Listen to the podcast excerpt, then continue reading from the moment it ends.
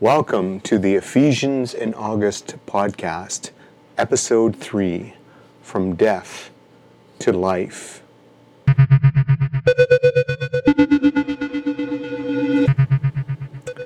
Before we get into the details of Ephesians 2 1 to 10, it may be helpful to place it within the larger context of the letter. Andrew Lincoln nicely summarizes the purpose of Ephesians with the following quotation Ephesians attempts to renew the reader's sense of identity by reminding them of the privileges of the great salvation they have experienced and of their place in the church, with its highly significant role in God's purposes for the cosmos as a whole. And it attempts this in order to produce the impetus for a renewed resolve to preserve the unity of the church and to embody the distinctive ethical qualities of the new humanity they have become in Christ. The letter's purpose aimed at renewing the reader's identity and spurring them on to resulting action is promoted in its structure. The first half of the letter, extending from chapters 1 to 3, consists of an extended Thanksgiving section that contains a worshipful celebration of what God has done in and through Christ for the church. The second half, chapters 4 to 6, is the exhortation that prods the church to act accordingly. Raymond Brown describes the letter in this way. The first half of the letter is the indicative. What is the case given God's blessings? The second half then is the imperative section. What should be the case given God's blessings? The letter employs three major ways of reinforcing the reader's identity through the language of worship, the language of anamnesis, and the language of paraenesis.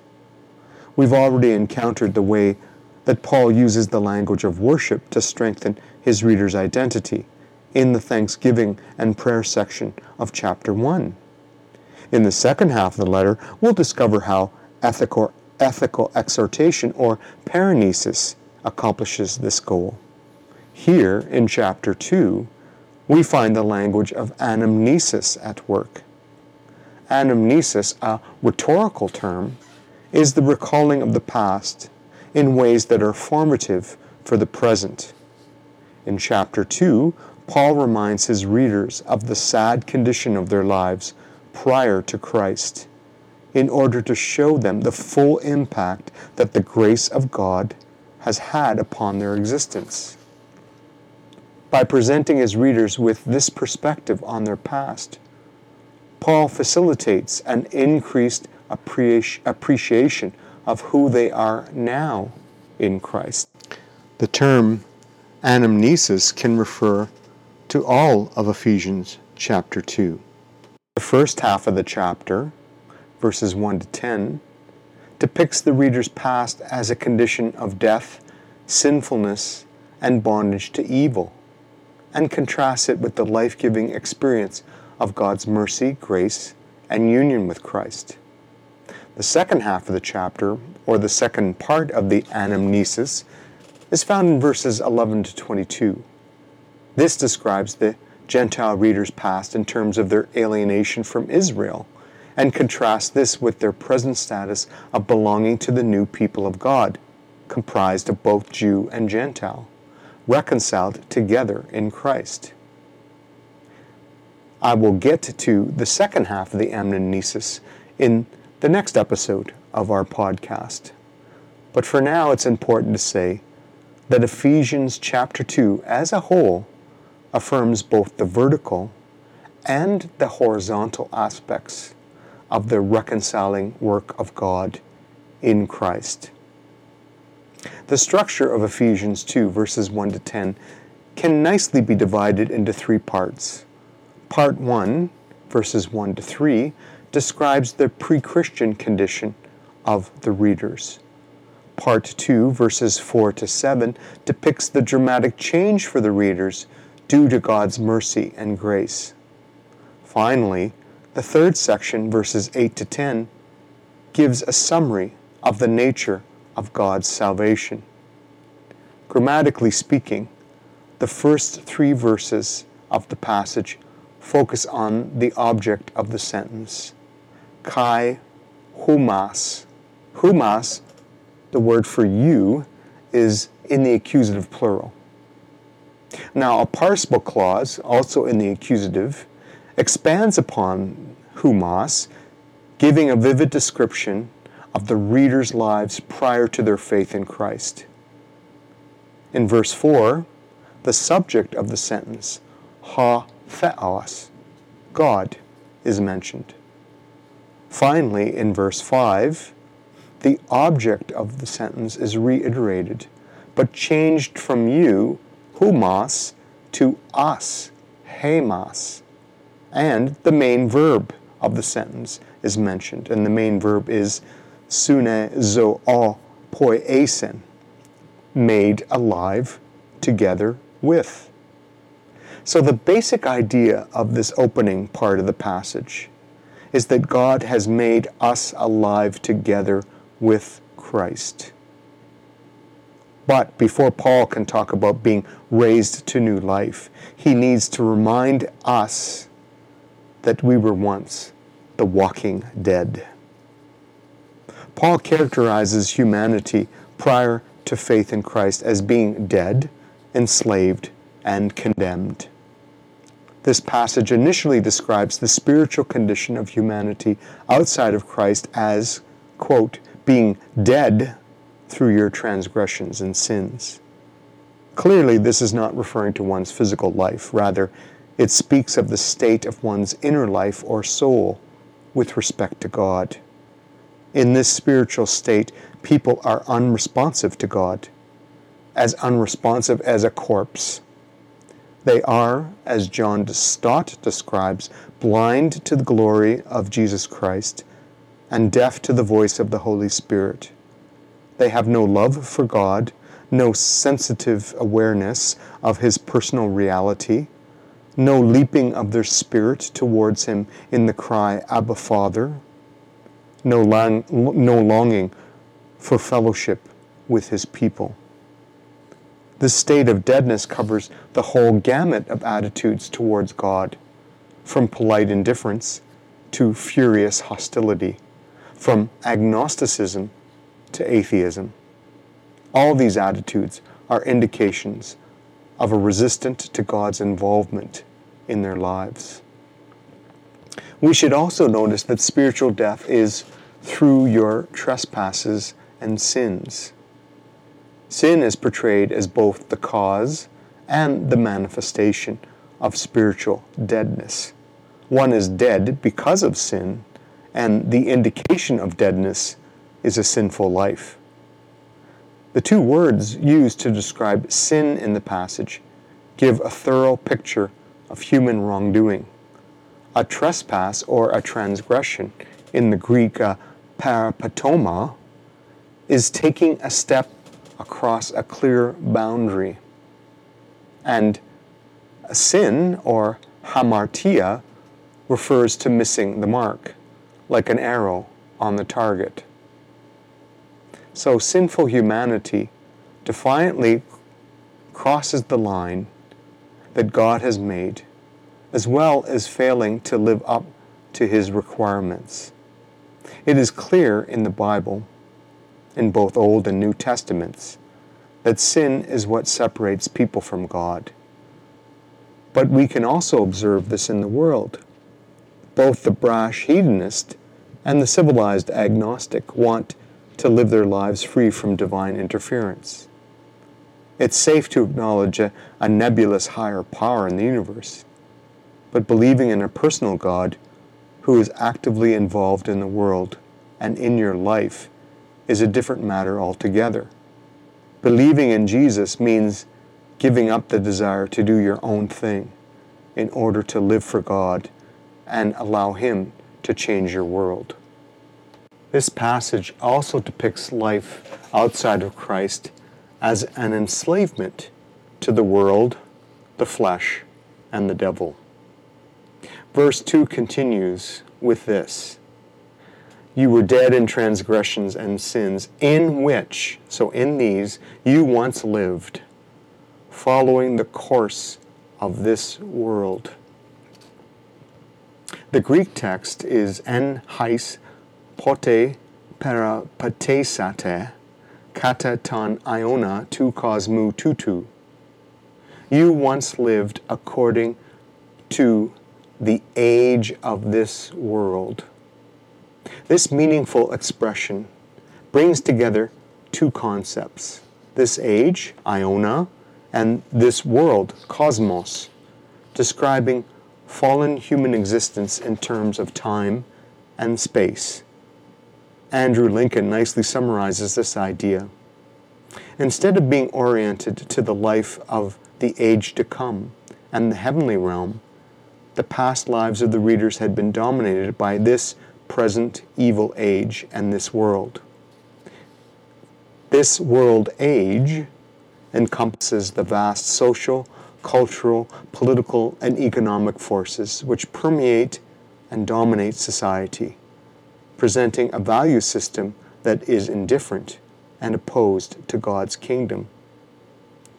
Along with their enslavement to this world age, Paul's readers formerly followed the ruler of the power of the air, the spirit that is now at work among those who are disobedient. Ephesians often speaks of evil supernatural powers that are hostile to God's purposes.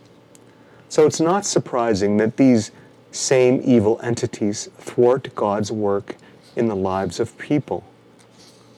Humanity's disobedience toward God is spurred on by a personal power of evil, called here the ruler of the power of the air. The work of the evil one in the world is both blatant and subtle. The third item that his readers were once enslaved by was their own sinful nature. Paul writes, All of us once lived among them in the passions of our flesh following the desires of flesh and senses. The sinful nature, or the flesh, the Greek word sarx, represents the inclination within humanity to rebel against God and to be unable to please God. It is characterized by the selfish pursuit of one's own desires with no concern for God or other people. Dead enslaved, and condemned. The final part of Paul's description of life outside of Jesus includes a sobering reminder of the sad end that they once faced. And we were by nature children of wrath, like everyone else. Eugene Peterson renders the verse like this It's a wonder God didn't lose his temper and do away with the whole lot of us. God's wrath or anger is directed toward evil in all of its forms. Human sinfulness and disobedience are no exception, making all humanity deserving of God's judgment. The opening paragraph of Ephesians 2 paints a very dismal picture of the human condition apart from God, physically alive yet spiritually dead, and totally unresponsive to God freed from God, yet enslaved by the world, the flesh, and the devil, walking towards Judgment Day and oblivious to the sad end. It's bad news, and if Paul stopped there, it would be a very sad ending indeed. This depressing yet truthful spiral into the dark depths of the human condition apart from God is abruptly halted by the two most important words in all of Ephesians. But God. It's three words in the Greek text, ha de theos. God interrupted this downward progression by reaching out to a dead, enslaved, and condemned humanity. Yoder Neufeld describes this dramatic reversal of fortune like this Where we should have expected wrath, we have experienced the wealth of God's mercy and great love. Motivated by rich mercy and great love, God intervened even though we didn't deserve it. God, the life giver, took our dead, decaying corpses, spiritually speaking, and made us alive with Christ. God, the liberator, broke the chains that enslaved us, the world, the flesh, and the devil, and rescued us from their divin- dominion by seating us in the heavenly realms with Christ. God, the master craftsman, transformed our broken, sinful selves and transformed us into his work of art, which is created in Christ for good works. God, the gracious one, saved us from judgment, the judgment we deserved. This is good news for us and for all humanity. God did all this not because we were special or deserving or better than others. God did this because He is merciful, loving, and gracious. Two times in this passage, in verse 5 and in verse 8, Paul stresses, By grace you have been saved. Paul loved this word grace. He used it a hundred times in his letters, and it occurs three times in this passage alone.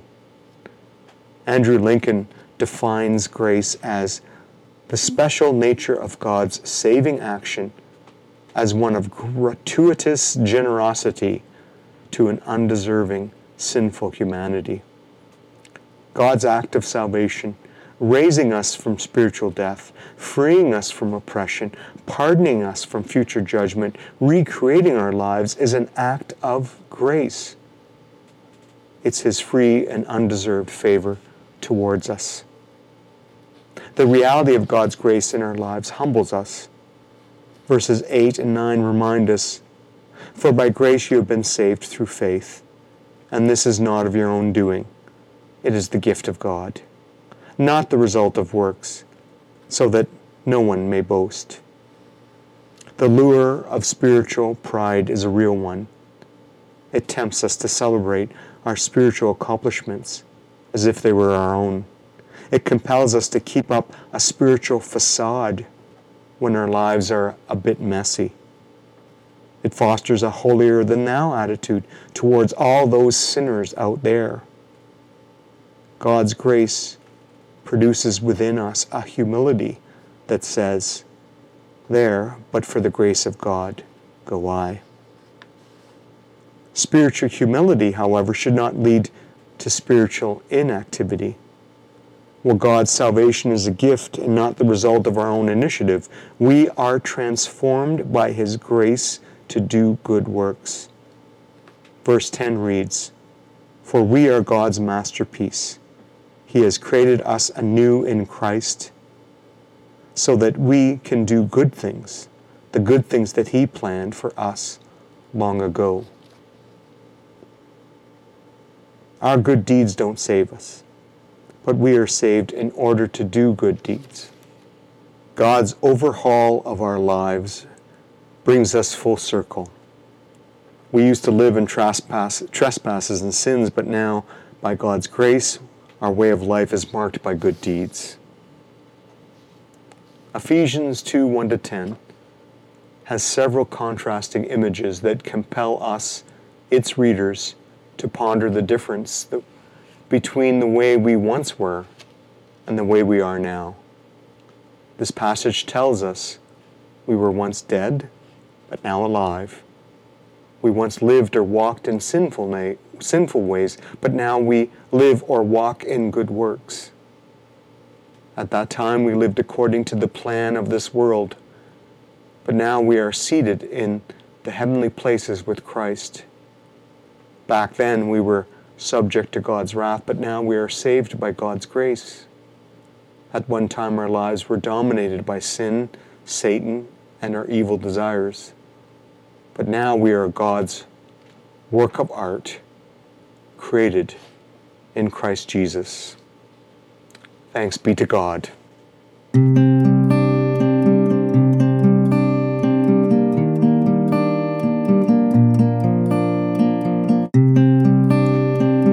That's it for our podcast today.